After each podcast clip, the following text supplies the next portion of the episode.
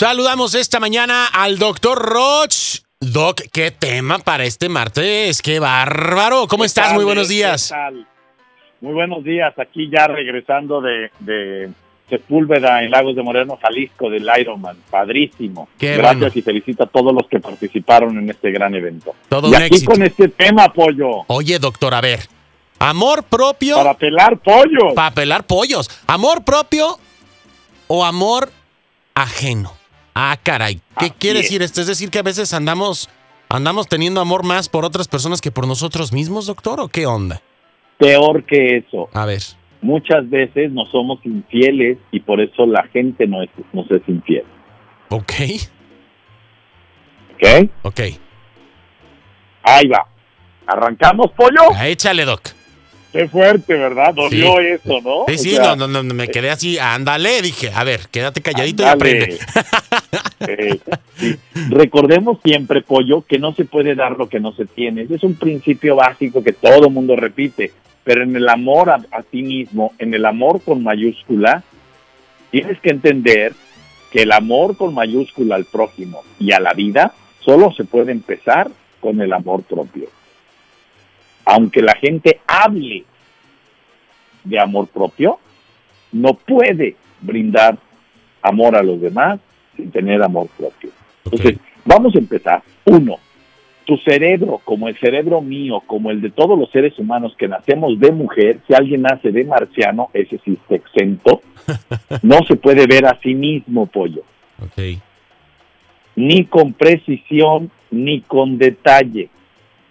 Es decir, nuestro cerebro ve con claridad a los demás, pero a sí mismo se ve, está como ciego, bueno, medio ciego, medio sordo, y es curiosamente, se percibe pobremente. Por eso es necesario que otro que me quiera me diga con verdad cómo soy yo. Y de aquí el que necesite el ser humano tanto del reconocimiento. No es un asunto de falta de seguridad en sí mismo, es un asunto bioquímico, como está montado, creado el cerebro. Uh-huh. Entonces, aquí explico lo siguiente. Empecemos. Si el cerebro no se puede ver a sí mismo y necesita del otro para verse a sí mismo, es muy importante que tú, cuando veas a los demás, te muestres empático, cariñoso, afectuoso, delicado, para que al recibir la información el otro entienda con mayor facilidad lo que él mismo no sabe de él. Okay. Y esto a uno que lo está observando de fuera le parece obvio. Por eso cuando alguien se enamora, todo mundo sabe que está enamorado y que el otro le es correspondido. Pero él dice, y me irá a decir que sí, ay, no seas bruto, es evidente. No, lo que pasa es que parte del principio del que no se ve a sí mismo. Cuando hablamos en términos de clientes, igual, ¿me irá a aceptar la propuesta? Güey, se nota, porque tú no la ves, porque estás metido. Lo mismo pasa con este mito que dice, ¿hasta dónde palo en la casa del herrero? Uh-huh. ¿Por qué pasa eso? Porque no nos podemos captar. ¿Quién come más mal? El nutriólogo. ¿Quién está más loco? El psicólogo. ¿Quién se enferma más seguido porque come tarugadas que le dan luego problemas de diabetes y de eso? Los médicos. Uh-huh. Entonces, empiezas a tomar cosas. ¿Quién es el más mentiroso? El abogado, que se supone que su profesión es de buscar la verdad y lo correcto. Entonces, cuando empiezas a entender esto, comprendes el por qué tienes que tener amor propio. Y esto arrancamos de aquí. Una vez que se tiene el amor propio, se puede querer al otro, y ese es el amor ajeno, y recibir del otro, del amor ajeno, la valoración mía de amor propio. ¿Me expliqué el circulito? Sí. Sí. Entonces, sí. Sin amor propio hablaremos de una crónica de una soledad anunciada. ¿Por qué estoy solo? Pues estás solo porque no te amas a ti mismo. Uh-huh. Y una persona que no se ama a sí mismo no puede estar con otro porque nadie da lo que no tiene. El amor propio, antes que al amor ajeno, es necesario porque nadie va a querernos si nosotros mismos no nos queremos. tendremos una actitud hacia nosotros de rechazo que la inspiraremos en las personas que nos rodean. Te voy a decir algo muy fuerte. En la época moderna, gente sin amor propio, que ese es uno de los grandes problemas del hombre moderno, no se siente humana, se siente cliente. Y esto da un sentido de propiedad y de utilidad como si fueran un objeto. Entonces, nuestro amor, fíjate en esto, se convierte como en un cine, como en una actuación. Y lo peor del caso es que está actuada con malos actores que somos nosotros.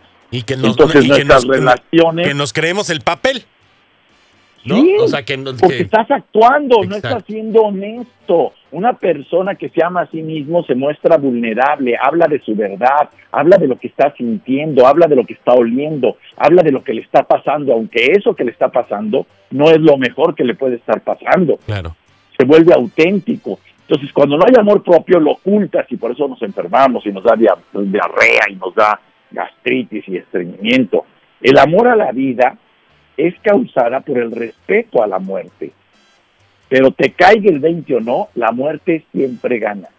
Uh-huh. Pero el detalle es que hay que dar la batalla mientras estés respirando.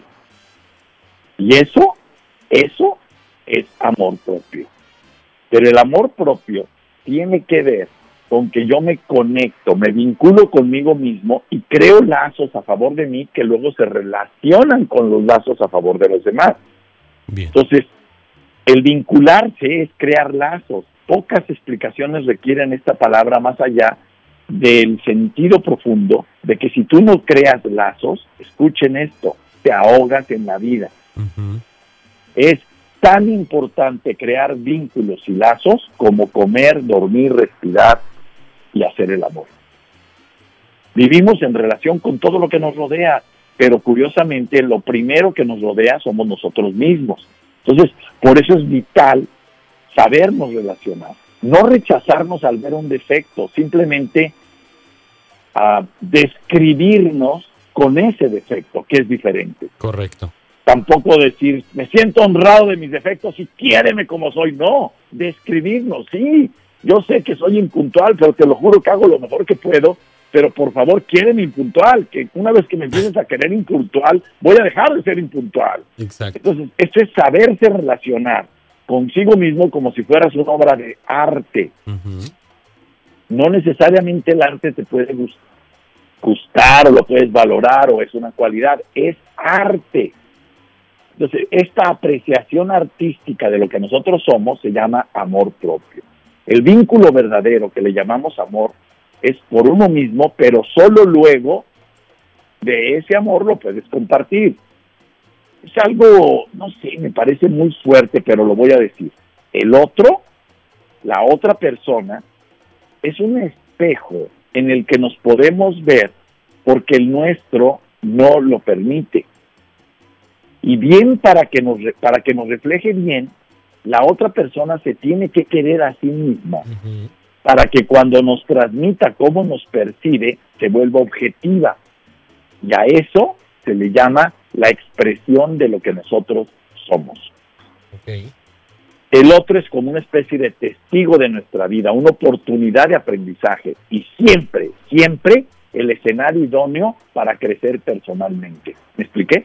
Sí. Ahora, pero te traje un cierre, porque ya sé que me traes con el tiempo. Con el tiempo te traigo. Los 5 mandamientos, pollo, okay, de la ley del otro con respecto al amor propio. Échale. ¿Vale? Va. El primero, si no te quiere, no esperes que te quieran, ya que de todas maneras no te lo vas a creer.